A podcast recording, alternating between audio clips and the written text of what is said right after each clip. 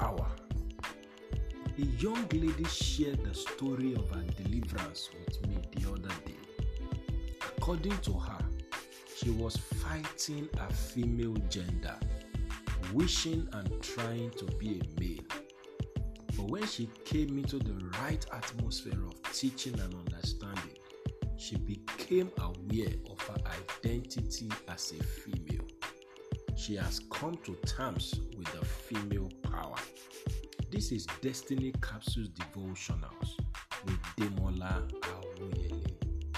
Friend, there is power in the female that needs to be understood and harnessed. Contrary to what some people think, the female is not a lesser version of the male, but a different version of man. Man is not only male, man is a creation that God made in his image. Genesis chapter 1, verse 26 and 27. The female is as much a man as the male.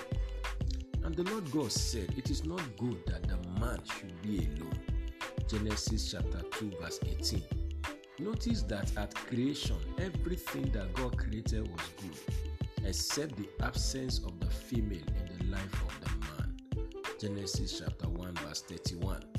This means that the male man and the world at large, the home, the church, workplace, etc., are not and would not be complete except there is a presence and contribution of the female.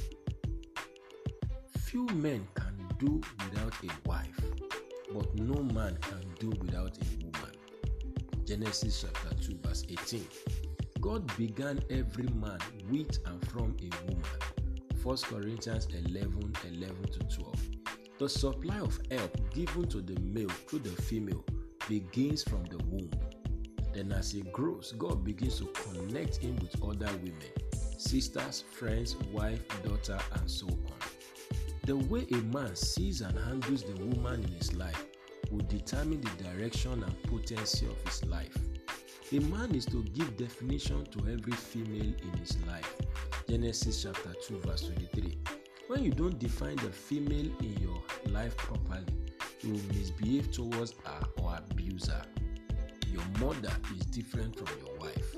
Your female secretary is different from your daughter. The female supplies care that is not normally found in the male. An uncaring and unloving woman is not normal.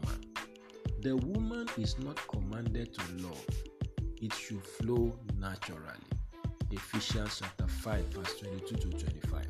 The woman determines the color of her environment, home, church, family, society, and so on. The woman keeps and nurtures. Supply her seeds and she will return it with harvest. I pray for you today that as a female, you will recognize who God has made you to be and function in the potency of that revelation. And as a male, you will recognize and maximize every female in your life. This is a blessed day for you. Go and win with Jesus. You will succeed.